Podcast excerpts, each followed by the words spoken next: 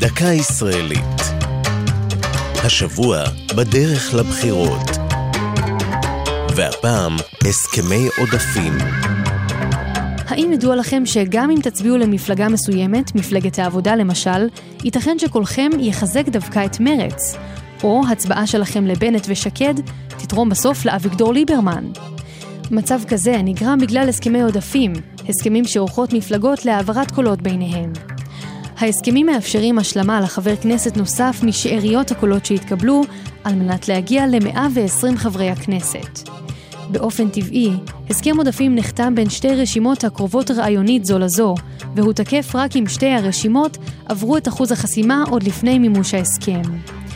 עד 1973 הועברו הקולות שנותרו למפלגה בעלת שארית הקולות הגבוהה ביותר בכל צמד מפלגות. עיקרון זה התעלם מגודל הרשימה ונתן סיכוי שווה לקטנות כמו לגדולות.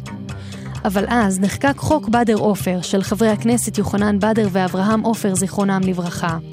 חוק זה התבסס על נוסחה חדשה, הנתמכת בחישוב מסובך, אשר מעניק יתרון ברור לרשימות גדולות.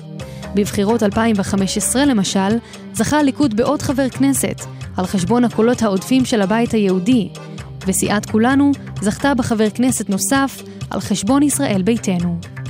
זו הייתה דקה ישראלית על בחירות והסכמי עודפים. כתבה חמוטל רוזן, ייעוץ המכון הישראלי לדמוקרטיה.